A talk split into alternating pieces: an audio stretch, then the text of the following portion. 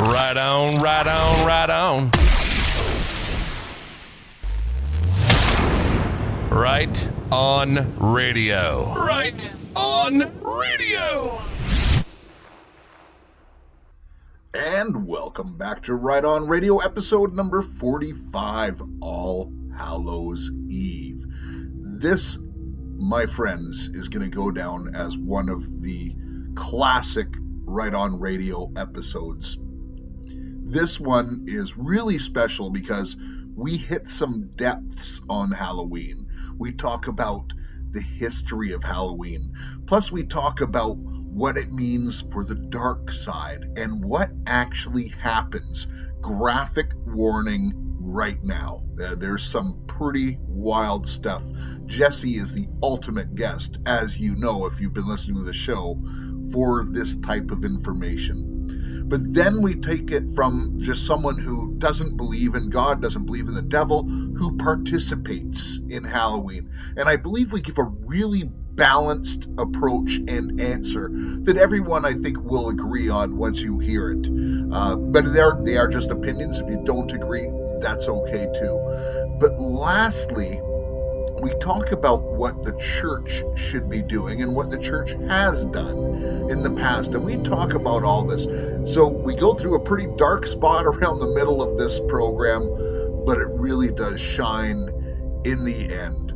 But before we get into the actual episode, I want to play just a very short clip of some music because, well, let's face it, it's the only time of year you can play this type of music, and just because we're only a few days before the US presidential election, I couldn't help but getting in a personal dig.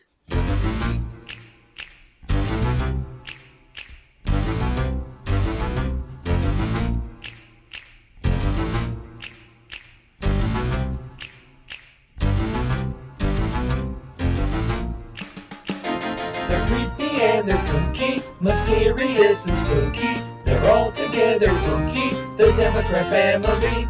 Their house should be a prison where people can't go see them. They send them all to prison, the Democrat family. Eat. Cheat. Deplete. So get Pelosi shawl on, a broomstick with more claws on. We're gonna pay a call on the Democrat family.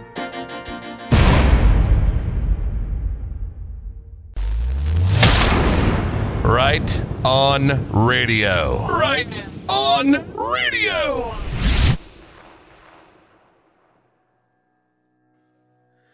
And you're listening to this very special edition, our Hollywood Spooktacular.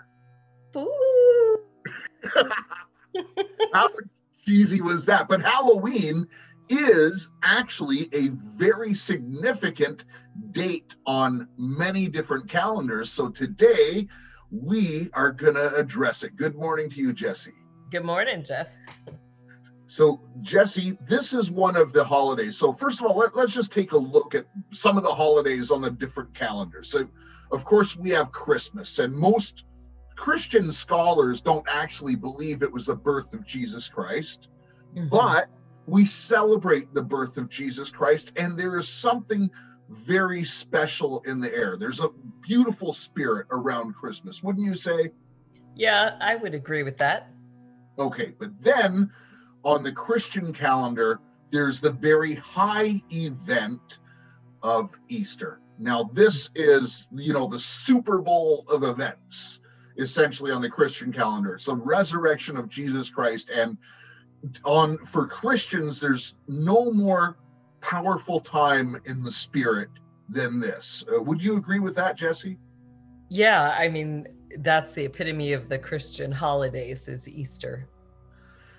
But this time we're talking about what we call in North America Halloween.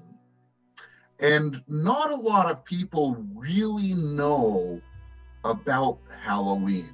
So today we're going to discuss some of the origins of Halloween, some of the significance of Halloween, and really to take a non-religious Christian viewpoint, and I say non-religious advisedly on that viewpoint of, you know, what can we do? What can't we do? What should we do on Halloween? And Jesse, I'm going to be relying on you very much so for this part of the discussion.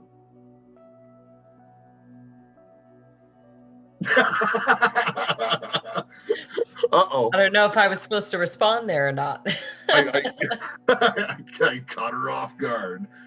So let, let's so first of all, just the history of it and the history of Halloween. By the way, there's a lot of historical revisions that have been made about this mm-hmm. time. I've done a lot of research over the last week or so in particular on this topic and there's many different views and there's tons of information. A lot of it comes from the other side too. And so I actually paid attention to that, the Wicca version and you know all these different things, but because there's been so much revision on the history, apparently only God can keep a book together for thousands of years.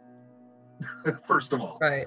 Uh, a man hasn't done a good job. And yes, by the way, God did keep his book together. Do not let people fool you about that. If he could put the stars and all the planets in the sky and create you, me, and the trees, he can keep a book together. Okay. So let's just get that out of the way.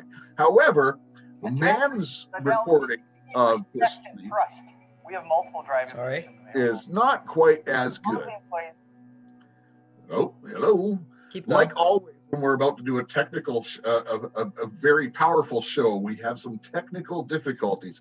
And by the way for the listening audience you have no idea the stuff that jesse and i get hit with on this program technically uh, speaking you know there's there's people who don't want this out or i should say spirits that don't want this out.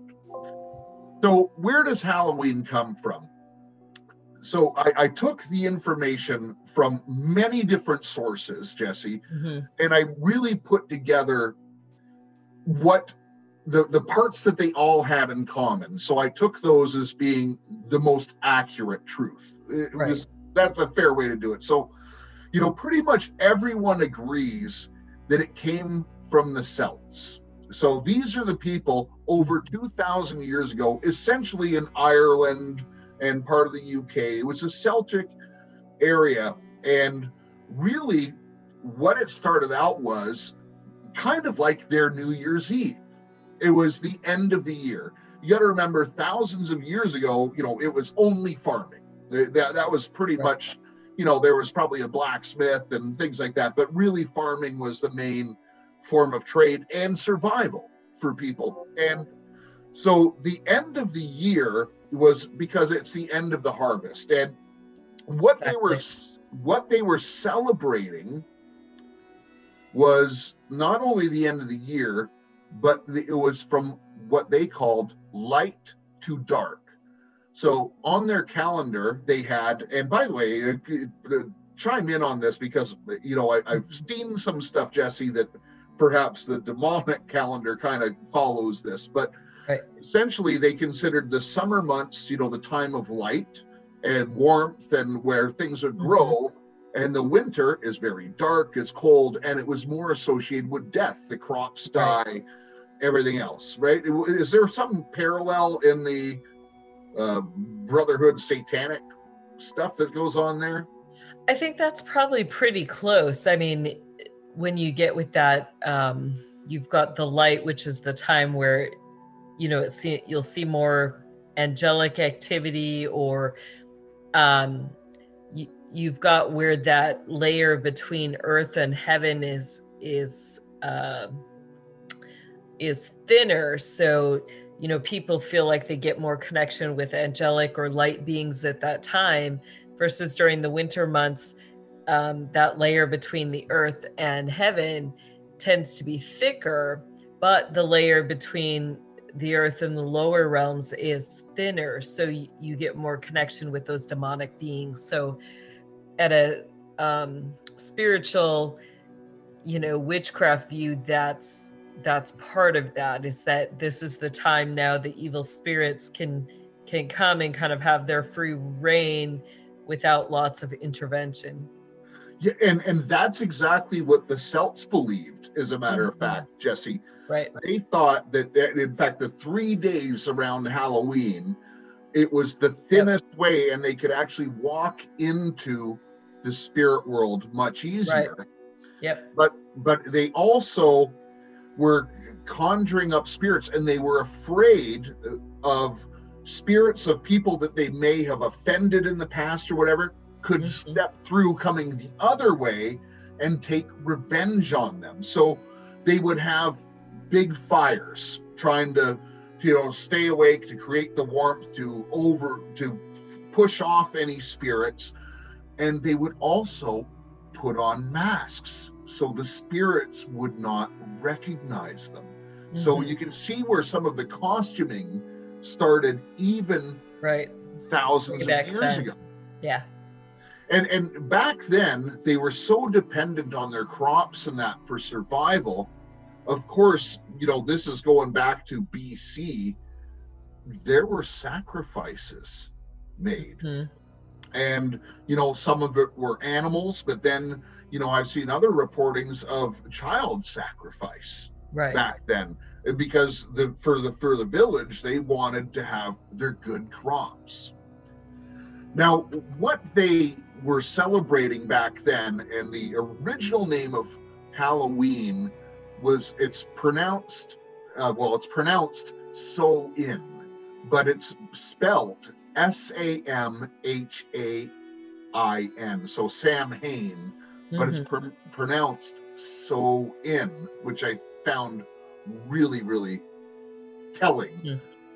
on its own. So they would celebrate light to dark. And now, just on a on a philosophical note, we celebrate dark to light.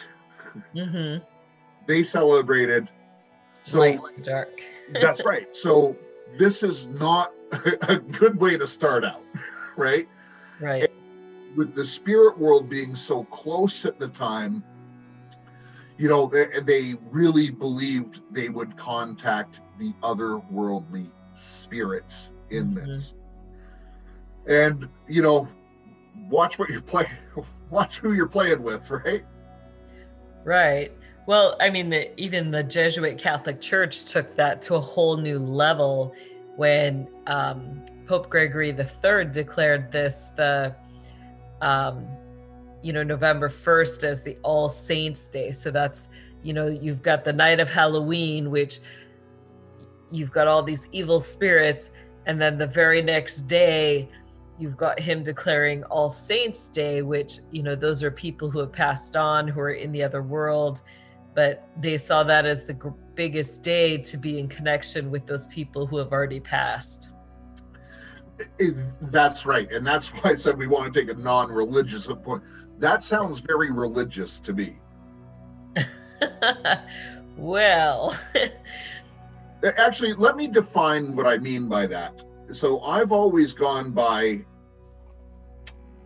my interpretation of religion is man's attempt to reach God, which man cannot do. You know, we Right. clearly learn that in the New Testament in particular. Faith is God has come to us. So when I say non-religious, it's it's removing man's effort because you know no matter how good you and I might pretend to be, we cannot reach. right. It has to be the faith that he came down to us. So you're right. and They they changed it, and then it was uh, in 609 AD. It was actually Pope Boniface who dedicated the Christian martyrs, and so they start. Mhm. That's when they started making the statues of all the saints, and and just on a well, no, this is a bunny trail. It'll get us in a lot of trouble, but praying praying to saints and stuff like that i well i know how i feel about it but there's a there's a lot of people in this world that disagree with me and, and it's okay we can disagree uh, i'm curious if you want to chime in on that You know, I've had one really unique experience in my life, but for the most part, you know, I grew up because of my abuse where I did not pray to saints. Um, however, I did have one time in my life where I ended up in this kind of prickly situation and it looked to me like the the guy who is in the line at the uh, food place in front of me um, it looked like he had something in his pocket like a weapon of some sort and i was started to pray and was asking god you know what should i do?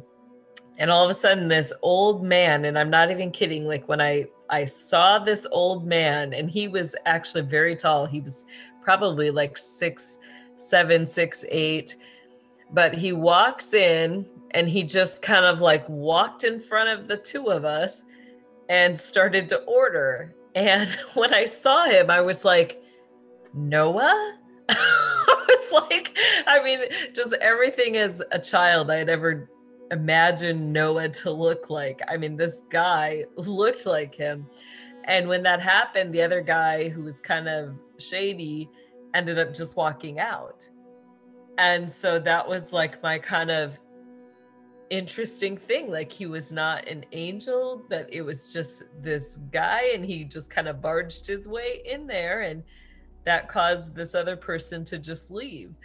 So, you know, people, I've heard some stories of people talking about saints intervening. So that was kind of like one of those where I had to double take and be like, was that just a random old guy? Or, I mean, because everything within me was just like, Noah? Like, could that have been a guardian angel? You know, I did not feel like it was an angelic being. So it was really like my first, the everything in my mind was just like associated with Noah. Yeah, that was weird. Very, I'm very. just gonna put that out there. So I'm not a subscriber either, but I did have that very unique event. So Well, you know, I, I just go by what the Bible says, and you know, I don't see the Bible saying to pray to the saints. Yeah, I don't either. So And Yeah.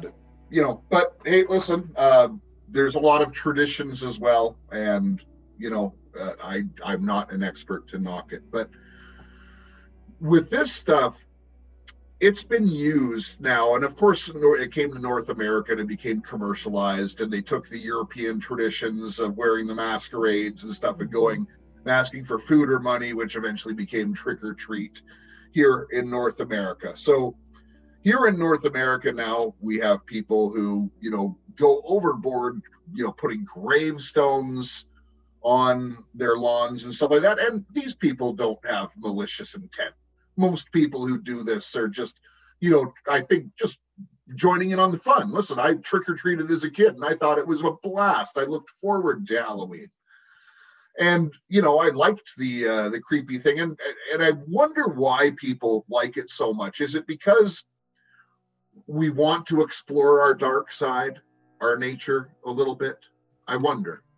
yeah, I mean that's a good question. I think it, that's very individual question. So we really can't answer that.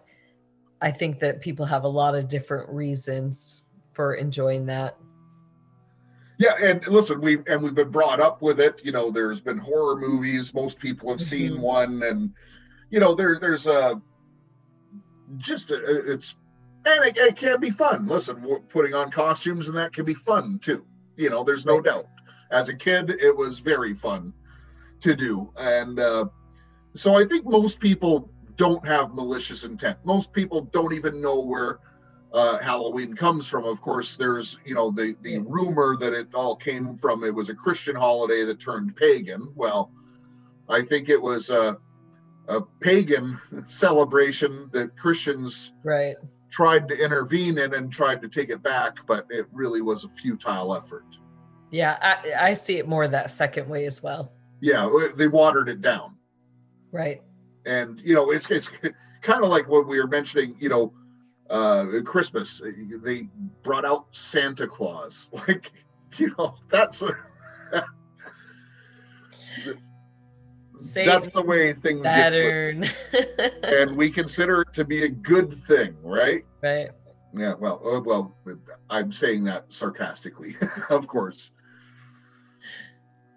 but so Halloween is still a very powerful day, and this is this is the high time on the satanic calendar. Jesse, Right. tell us about that. Yeah, from you know they. St- I, first, I'd encourage people if you want to be familiar with the satanic holidays. A great place to go check that out is Open Scroll Calendar, and type in you know satanic holidays, and that will it will show you all of the satanic holidays as well as the rituals that are performed on that day and whether those rituals include male or female um, children animals. So um, that's a really great resource for people. So this is one of those where you know starting october 13th um, the the satanists begin to um, abduct children and keep them in holding for this ritual day. Um, it can include more than children, it can be adults as well.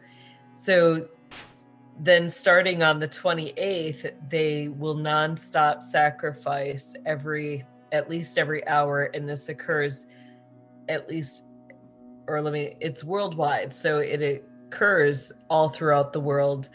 Um, so you know especially as you near the 31st it's going to be even more where you know it goes from an hour to pretty much they're just nonstop sacrificing um and Now, does everyone have to participate in the sacrifice, or do some people just get to watch? How does that work? most of the time everybody participates in some way or another um so you know most of it i mean when i was a kid it was if you weren't sacrificing you were one of the people being sacrificed um Well, that's so- an incentive. Someone has to bring a sacrifice. yeah you could you could be bringing sacrifices And if Um, you don't, you could be the sacrifice? Or how, how, how Right. does that work? right yeah or they may just choose you like you would get there and not even know you were until you were chosen to be the sacrifice so um you know it just depends on what they want. Um you know for me it was an extremely difficult time because i didn't sacrifice um so you know there was always dire consequences afterwards. Um you know i'd have to sit there and watch entire things for the whole time. So um but yeah so you just got nonstop sacrifices. Um it's also a time there's a lot of sex magic because of the thinning of the layer between the spirit world and here. So you will have you know mass amounts of demonic spirits that are interacting with humans. Um, we call them demonic or satanic relics um, when and that means that there's time where humans and demons are engaging in sexual intercourse. Um, this i'm going to give a graphic warning here but um, there's also a lot of bestiality um, involved during this time. So um you know it's it's just pretty pretty gruesome. Um lots and lots of blood and gore. So, So, I, and because listen, the, the the tagline for this radio broadcast is "Live right in the real world." And Right. how do you how you can't determine which way is the best way for you to live right if you don't know what the real world is. We're talking about the real world here. This is stuff that is actually happening, and it's happening this weekend in particular. So. Jesse, uh, and yes, there is going to be a graphic warning here because I, I usually don't ask you to get into some detail, mhm. but I want to paint a mental picture for people uh, without going over the top. Of course, we don't want to traumatize anyone, but most people don't understand what sex magic is. And after we cover that, I want you to tell us about the room, the circumstances, and what happens in the sacrifice, how it's done, things like that. Let's start with sex magic. Yeah. So, um, with with sex magic, the easiest way to explain magic itself is that you are entangling at a quantum level um, with something other than God. So we all have this natural connection with God. So what happens is when we engage in sexual magic, like you're pulling away from that relationship with God and you're putting yourself intimately in relationship with something else.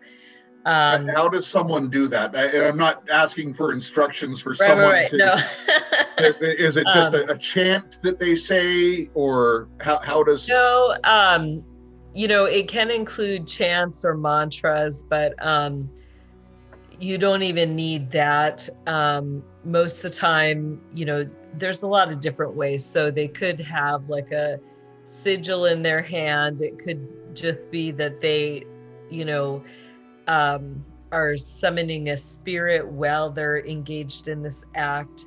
So, um, you know, there's a lot of different avenues to it. It could be just through music, they could be playing music, and that music um, kind of takes or is part of that process.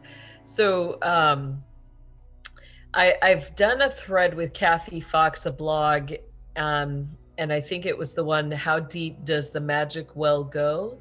And so in there, I've included some videos um, that are pretty low key, so they're not very graphic.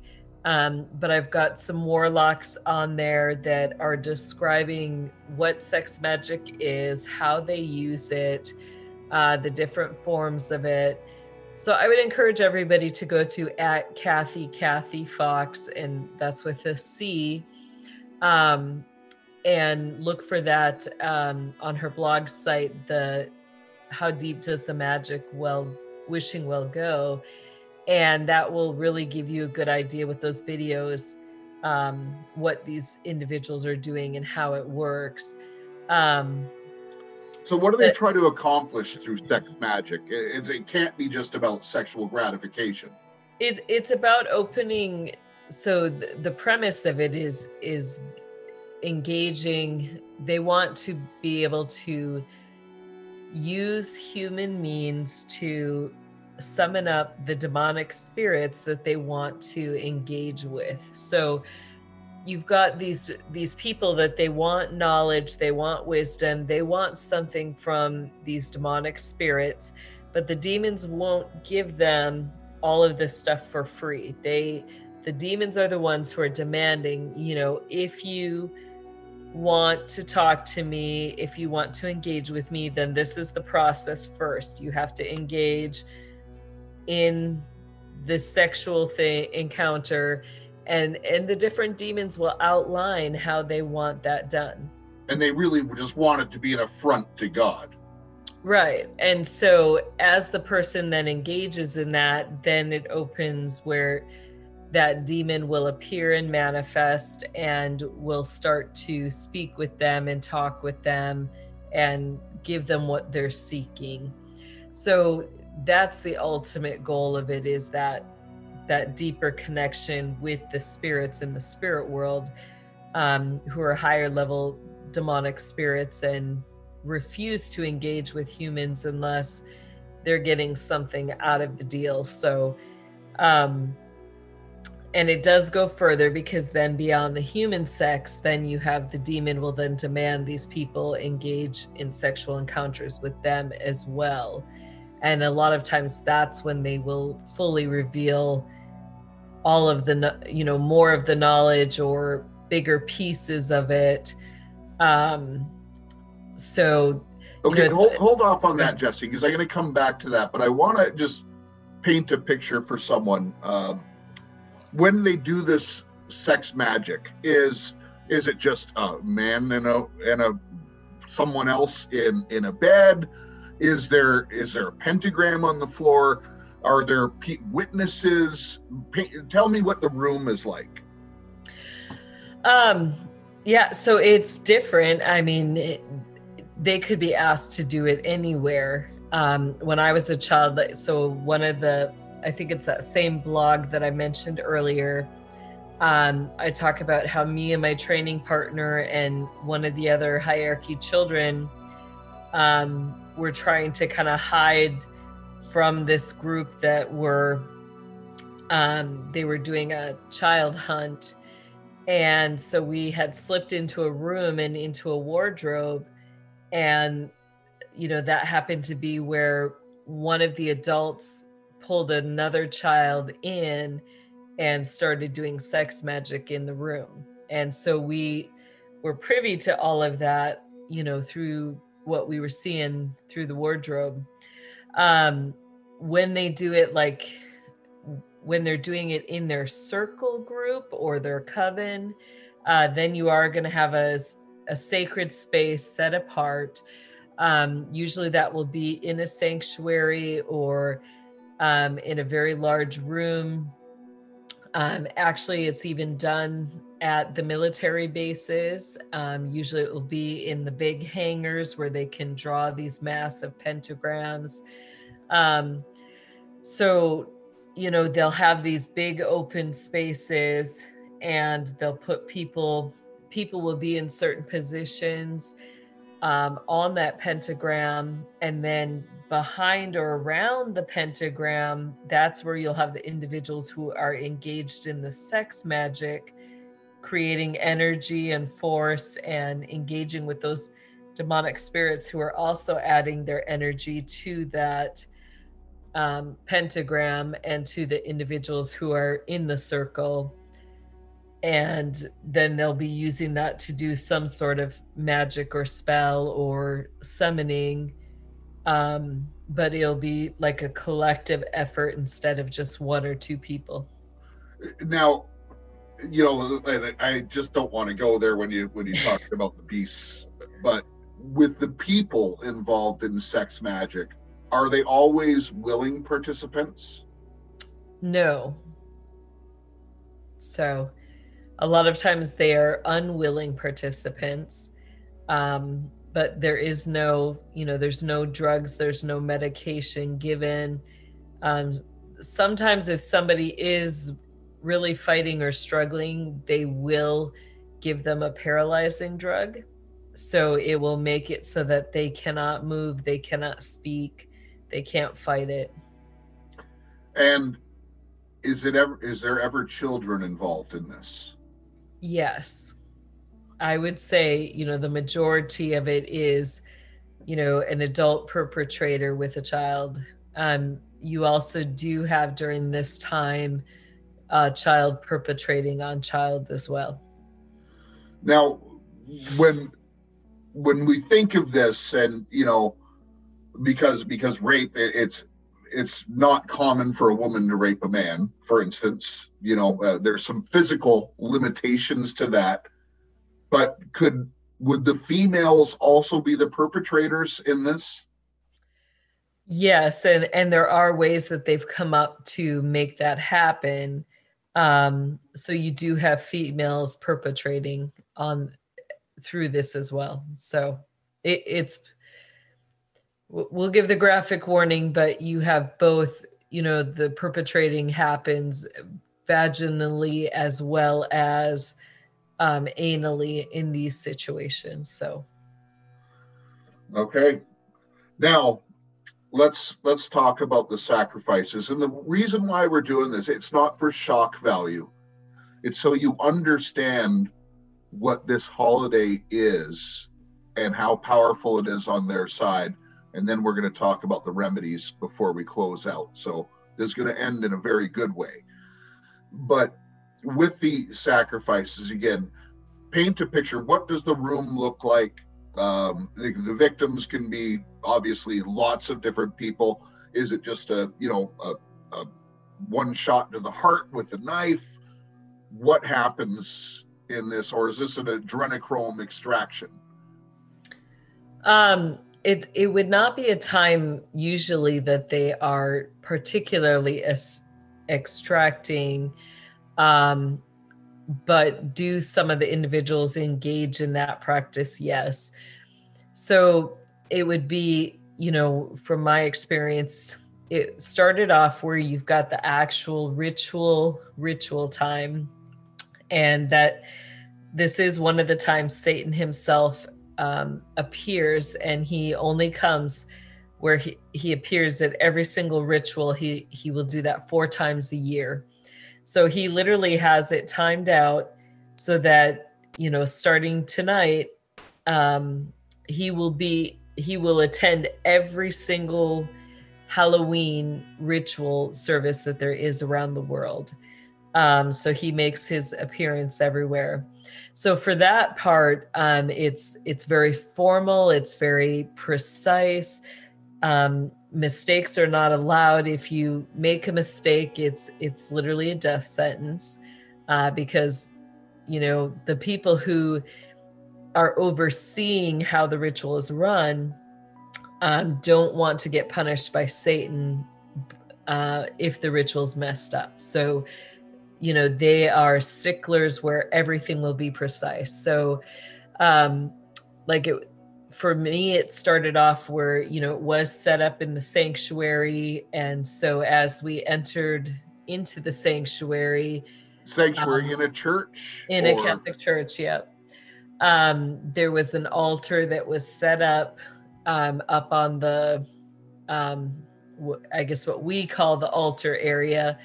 Um, but there was another altar where the table, where the, you know, usually the scriptures or the communion are held.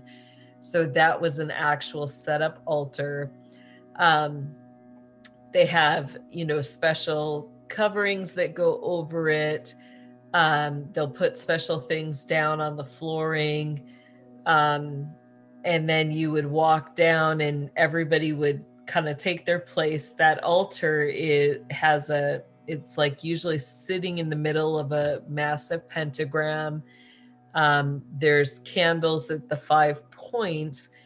Um, and then so like as you come in, there are five selected people who are overseeing the ritual or they're kind of the highest level people of that group when they come in those people are then going to place themselves where those candles are um, standing directly behind them.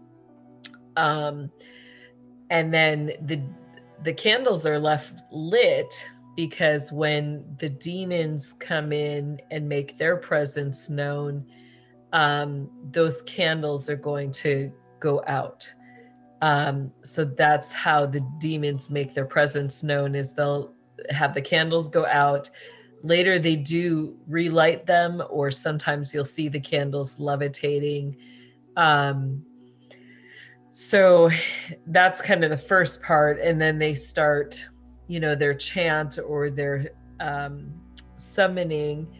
Um, usually they'll have a throne set up uh, on the north point of the star which is in between like for the satanic pentagram you've got like the two points of the star and it will kind of look like a goat's head.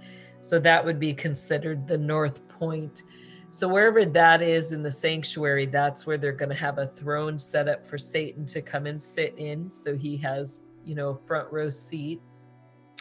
Um and then you know they whoever's uh, you know the sacrifice would be brought in and put on the altar.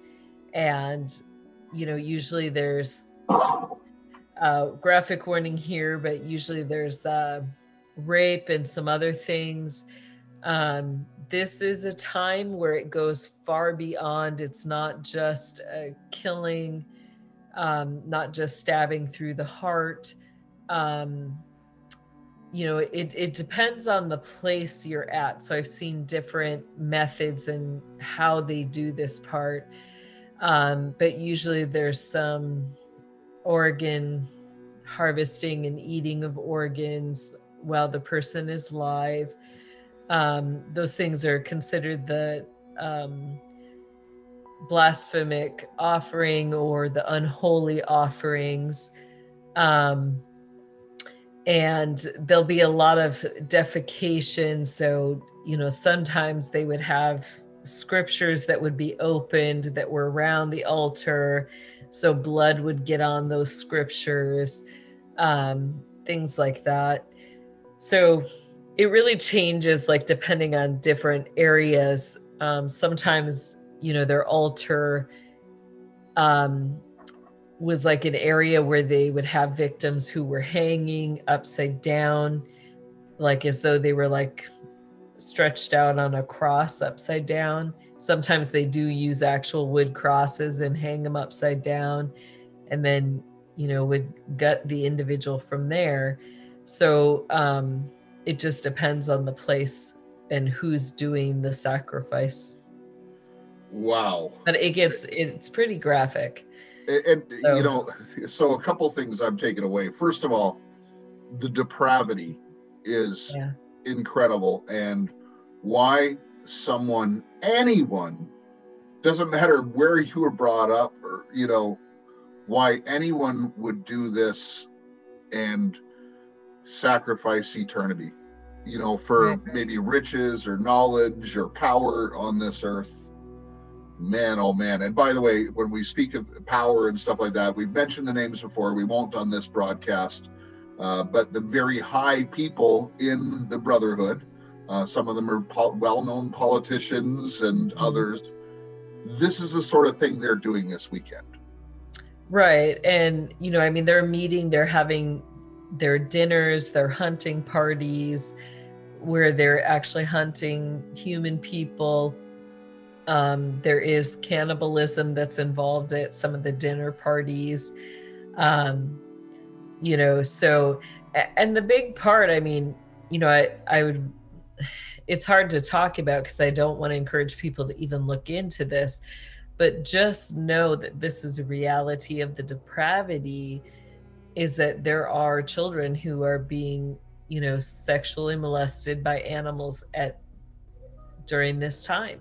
And um, these people don't stop that you know? And so imagine being a small child and being subjected to that on top of all of the other abuse you know we're talking gang rape that happens by human spirit and animal. And some of these children you know there are some who are chosen to live through this but some of them are chosen where they continue that abuse until the child dies. Um, so you know this is the depth that it goes to and so we really need to be in prayer during this time we need to be fighting in the spirit world um, holding back those demonic spirits and asking the lord to not allow them to be able to do any of this wickedness at all and and and I want to get on that and, and and quickly because some of this stuff is just. Listen, I, I'm getting pretty seasoned, having uh, worked with you for a while now, Jesse, and heard most of your interviews on other programs. Uh, you know where you go into great detail, but you know this this is hard yeah it is to hard. it's hard to hear uh, even and but there, there's a couple things that I, so first of all the comment about where you were was that church in chicago uh, for that yeah the one i was talking about just now yes that and at chicago what's amazing to me is for instance this year halloween is on a saturday night. So sunday morning christians are going to walk in there. The place is going to be completely cleaned and they're going to Right. worship god or make an attempt to in that same church. So that's just just want to point that out to you to the listening audience. So the couple things that you touched on uh, that i just want a little bit of clarity. So first of all because the audience is going to really want this. Um, we you're, you've had insight jesse into the unseen world. For most people Mhm. this is an unseen world. So when when you said originally when we were talking about the sex magic and stuff like that how does someone have sex with a spirit? Um yeah that's hard to explain but they they have the ability to manifest in in physical form. Um so at moments it could be that they are manifesting in that physical form. Um other times they they will manifest through a human host. Um so I've talked a little bit about, you know, the changeling demons and how they can change the physical appearance of somebody. So it can happen either of those two ways. Okay, and and you've also referenced on one of the earlier programs we did. I think it was episode 13 or episode 15 of Right on Radio. But you also mentioned when Satan comes, and you've seen him numerous mm-hmm. times. Yep. You've seen him in four different forms that he appears in. So, which form does he appear in on Halloween night? Usually it's his very alluring form. So he, you know, will show up as the gentleman, uh, very suave, very Davier. When does he show up as the beast? Um, that's at different times, but um, he can ap- he. I was trying to remember if he did that. He could probably change Halloween. in the midst too. yeah, I was gonna say I think he did change in the midst for Halloween, where he does show up as the beast at the end. Um, and then I know like for like usually when there was the hunting parties, sometimes he would show up as you know the dragon in the woods and stuff like that. And then the other time that I saw it, um, you know, I don't remember it being as one of the specific rituals where he showed up as that dragon. Um, so, you know, what I remember is he was pretty much in human form for the entire ceremony and everything that happened afterwards. the real alluring, beautiful, Yeah. beautiful creature. So okay, so we, we've covered off that, and I think I think that paints a really good picture. People understand what's going on. Uh, actually, before I close off this and move to the next section of the broadcast, because I, I want to paint a full picture here, Jesse. What are they? Because this is their their biggest night of the year Mhm. what are this year in particular this year in particular 2020 with the election right around the corner what are they trying to accomplish Um, yeah, there's a lot of targeting at the election at Trump. Um, I, want to go into a little bit of a backstory here. Some of the numbers play a huge part. Um, so you've got 2020, which means you've got, when you add it up, you've got the two, uh, you've got a number four and that four is very significant in their world because it represents um, a door and so they believe that this is the year that um, you know esoteric or esoterically um, a major door is going to be opened and that door that is being opened is to satan and you know, I've talked about his agenda, that his agenda is to usurp the throne of God. So, you know, they're believing that that doorway is opening to give them access to, you know, putting more things together for that agenda of usurping God's throne. should we be looking towards cern this weekend Um, you certainly should. Yeah, I'll say that. okay yeah uh, listen i i personally think that the you know this was the devil's timing i personally think that god is thwarting him Right. He is. um, and it's delaying his plans. It, listen, the, the end of the book is still going to come true. So, you know, at, at some point. But, you know, I, I've mentioned that on other broadcasts, so I won't get into, you know, my personal feelings. And that's all it is. It's my personal feeling. You know, uh, you can agree, you can disagree. I'm just being real with y'all. So now let's just go down to a very basic level, Jesse people have trick or treaters coming to their house. Mhm. People in your neighborhood have, you know, their things dressed up. Uh, churches, you know, some of them do what they call hallelujah nights. And so, without getting into the spiritual warfare or anything yet, just for, you know, so we can look at our neighbor and not in judgment or anything like that, or, you know, as a as a believer, can we hand out candy you know, what what's your thoughts on this? Uh, coming from someone who's well studied, knows both sides well, because I have heard on other interviews, uh, not with yourself, but with other people who were survivors and very credible survivors, that there's no redeeming of this day, and if you participate in any way, you're offending God. Yeah.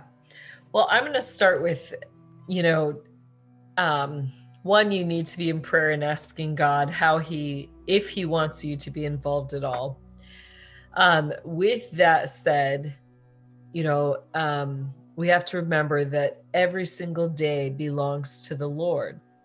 It's His. And, you know, the enemy has come and tried to steal, kill, and destroy, and, you know, tried to claim this day as His own. And as sons of God, we need to stand firm and to say, no, you know, we're not going to let you claim this day that belongs to God. So that's where I'm going to kind of first start.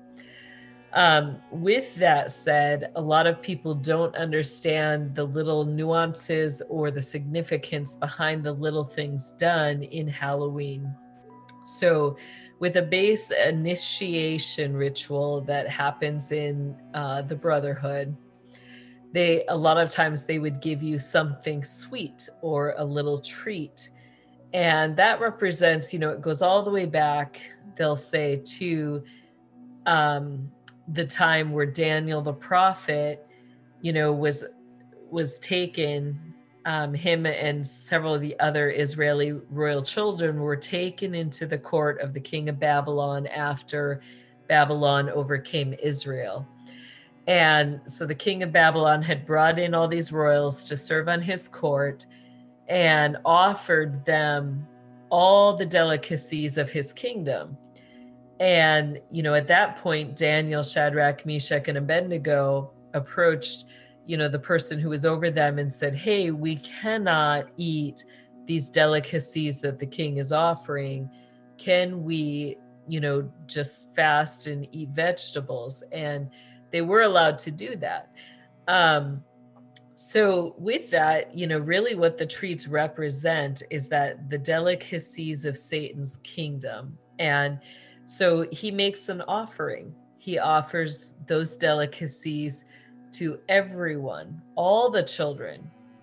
And you have a choice. Are you going to eat of his delicacies or are you going to turn away from those things? So, you know, in the satanic world, this is what this represents. Um, one of the things that they do in the warehouses before all these uh, treats go to the stores where they'll be distributed is, you know, they have witches and warlocks who are putting spells, hexes, incantations, and linking low level demonic spirits to these treats. So that's meant that as you consume it, you are entering into in a way into a contract with Satan. You are choosing to eat the delicacies of his kingdom and therefore it uh, at a spiritual level it's giving these spirits the right to oppress you to interact in your life to um, reach out and start trying to communicate with you and connect in other ways um, so with an initiation usually you would be you would be offered a treat you would accept that treat you would consume it and then you would say certain words. Um, so even with halloween we see this exact same process.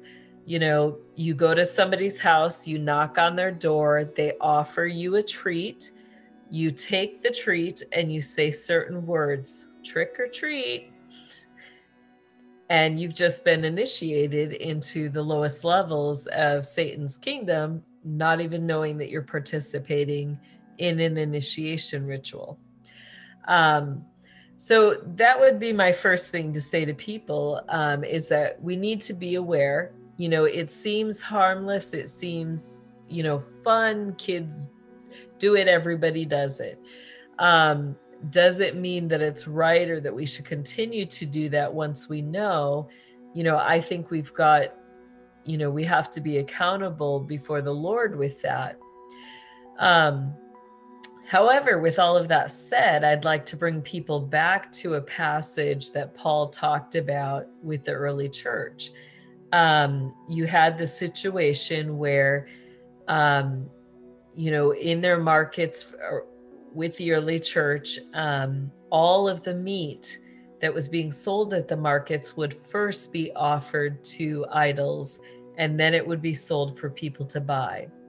So they were in a situation where, in order to buy meat, there was only one way to get it. You had to buy the meat that had been offered to the idols first.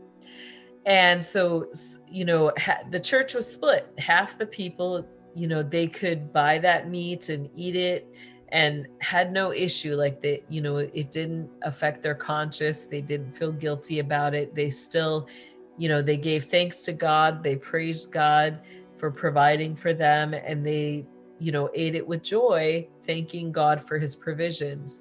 Um, the other half you know it was something where consciously they could not eat that meat knowing that it had been offered to idols so paul's Paul's advice first was that, you know, if you can eat the meat and and the Holy Spirit is not um, convicting you, then eat the meat. But if the Holy Spirit is convicting you, then don't eat the meat. And then he went a step farther and said, you know, but as you, if you're one of those, you choose not to eat the meat, don't judge your brother who does eat the meat because his conscience is clean before God.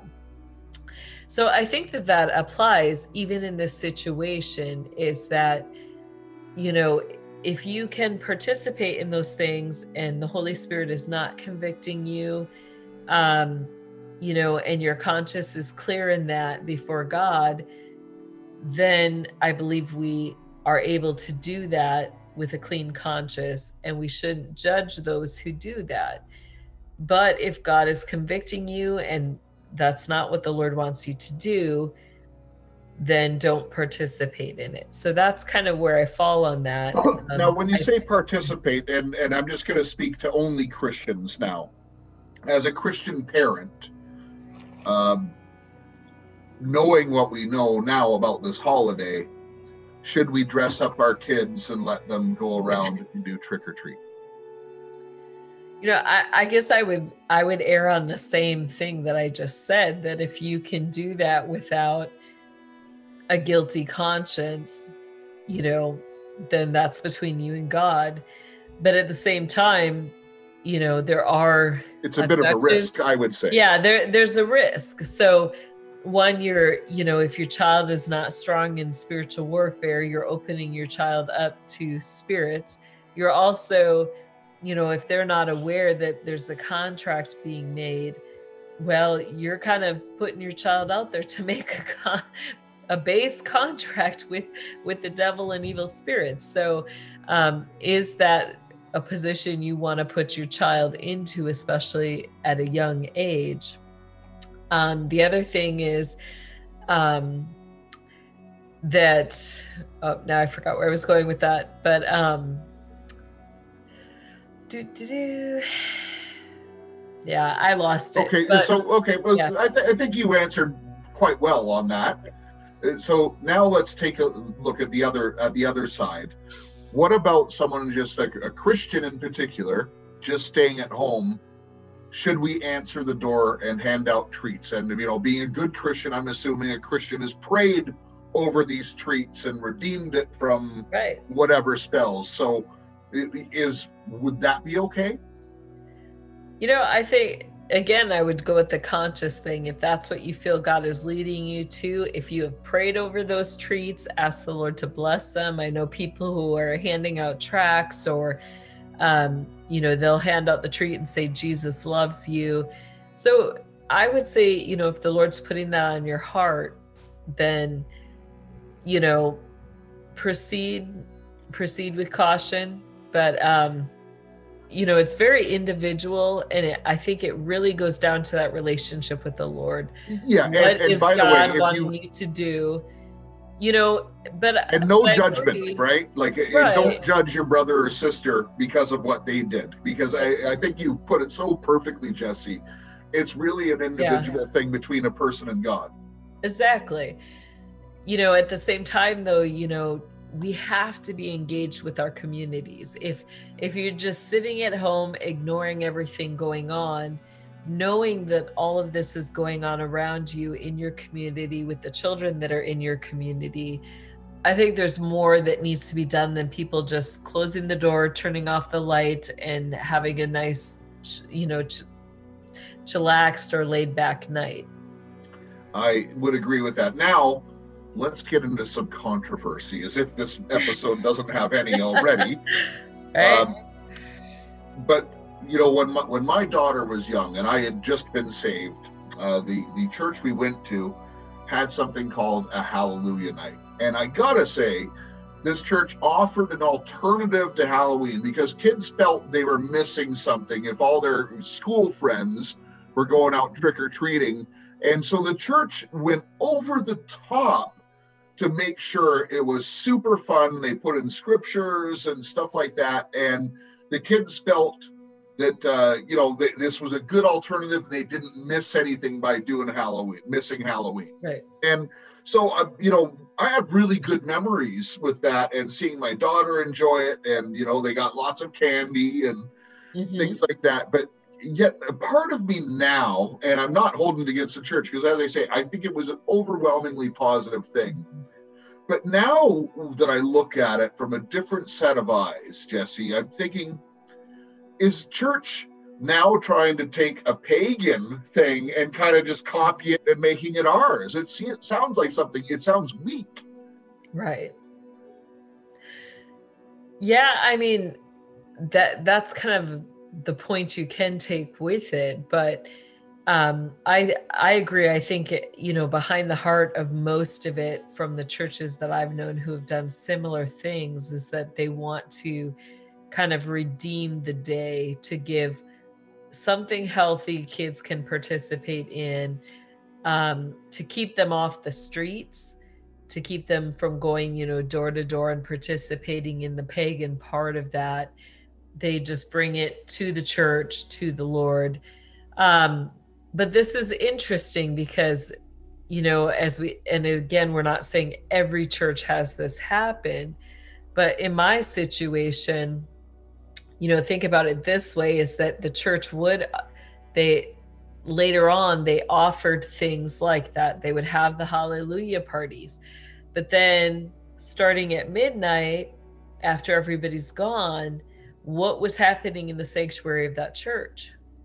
Sacrifices all you know things that were being done sex magic all sorts of wickedness. Um so how do those things you know if we if we have it there but then there's still evil things that are happening And, and in that case, Jesse, that's more ammunition for the Antichrist. is like, look how ineffectual right this How is. So that, that's obviously an was that- extreme. Most likely, your church does not have sacrifices. Okay, just for the right general that- public. that's why i made that disclaimer but i mean i want people to to really think about this like think about this in your community because what if it's not even at the church? What if it's happening you know at the church across from you? Or what if it's happening in tunnels underneath your city? Um you know wherever it's happening you know what kind of impact does that night have in the long run to really impacting um you know the kingdom of satan. And and that's what we really have to think about is what is the longest term effect? And you know this is the biggest night in the satanic world. And so as christians this should be the night that we literally are geared up in our armor and we are on the front lines telling the enemy no you're not getting a foothold in our community you're And so what, what does that look children. like, Jesse? What what what does what does the spiritual warfare from from God's army, which by the way is much stronger than Right. the enemy's army, what does that look like? Is it is it prayer groups? Is it is it combination of worship and prayer? I I personally think, uh, just my opinion, that worship right. is actually our strongest thing. You know, prayer can be good, Absolutely. but what drives me nuts? So no, I shouldn't say this because people who around me might think he's talking about me. but people who really repeat themselves a lot in prayer and stuff and just keep saying the same things. To me, I, if I pray for something, I just kind of believe in faith that it happens. It doesn't mean I won't pray for it again. It's Right. oftentimes I do, but. Uh, to me, worship, and I think of the walls of Jericho and things like that. You know, worship and music just car- carries something really, really powerful. And and being a former professional musician and being kind of on the other side of the equation with it, I knew how powerful music was on that side. And then you come to it, and one of the things that I learned about music, and again, this is my opinion, but I believe it to be true and music carries the spirit of the author. right. So if you're listening to secular music, you have to really check what the heart of the person is, or you know Yeah. what their spiritual uh, situation is on that music that you're listening to. And listen, I still listen to secular music. I love the fact that uh, you know, quite well, quite honestly, Christian music, uh, not all of it, but most of the mainstream stuff really lacks uh, good musicality. you know, uh, there's great songs made for church and stuff like that, but you know, listen, I'm a guitar player. You know, Eddie Van Halen, who just passed, you know, that guy was pretty spectacular, and we haven't seen that in the Christian church. Well, actually, I shouldn't say that. Phil Keaggy, uh, look him up if you don't know who Phil Keaggy is. But when Jimi Hendrix was the up and coming guitar player, Phil Keaggy, who's a devout Christian, Jimi Hendrix said Phil Keaggy is the best guitar player in the world. wow, man of God. So, anyways, I'll just I'll just transition from that. But I think worship should be a big part of it, and Right. know- so, so you're gonna sit in your garage with with the bowl full of candy with your guitar, and you're gonna sit there and sing praises to you know over your community and over the children that are coming, and, and pray for them with your you know while you're worshiping God, handing out candy. wow. Okay, I do have an amplifier in my garage. I I haven't played guitar in a long time, Jesse. well, But I- whatever. I, mean, you could sing too. I, I don't know if no, no, that I can't do. receptive to you singing, but Not in public. Not in public. Uh, but you know what? Yeah. Uh, So this I'll is be. a, this is a great time, like when people, you know, are looking for a way to engage. Um, you know, we forget, you know, there's stories like, you know, Joshua and uh, the fall of Jericho, and literally the Israelites simply, you know, they were silent and they just walked around the city of Jericho until the Lord told them to shout. You know, and during Halloween, what are people encouraged to do? You're encouraged to be out there with your kids, walking through your community. So it would be a great time to use things and do things like, uh, you know, prayer walks or worship walks, like you're singing well, you're walking from house to house, praying over the families in your community. Um, this is a great way to really engage with that. And and you know what? I one of the greatest weapons that we have in our quiver, you might say, is in the commandments. And this is a time when you can love your neighbor. Right. Just as simple as that. Look, it's a, it's an opportunity for community engagement because people are out. Love your neighbor. And and really and, and not saying go and kiss and hug them or anything, but listen, look at look at them no matter who they are, no matter how fallen or how godly they are, look at them as a creation of God because they are. And not one person is better than any other person in this world. Doesn't matter your financial stature, doesn't matter, but you can love on them. And love is really what God is. This is the essence of God. So, Yeah. what do you think, Jesse? This is a good place to to call Yeah. it a show. It's a great place to call it a show, but this was a great show. It really was. Jesse, I love it when you go into the guest chair. I love it when you're also the guest host of this show, uh, the co-host. I shouldn't say guest host, uh, co-host, but you know your knowledge—it's such a privilege, Jesse, to to work with you. Uh, you're, you know, you. The first episode we did together, uh, the title was it. Title was Satan chose her, because it's a true statement.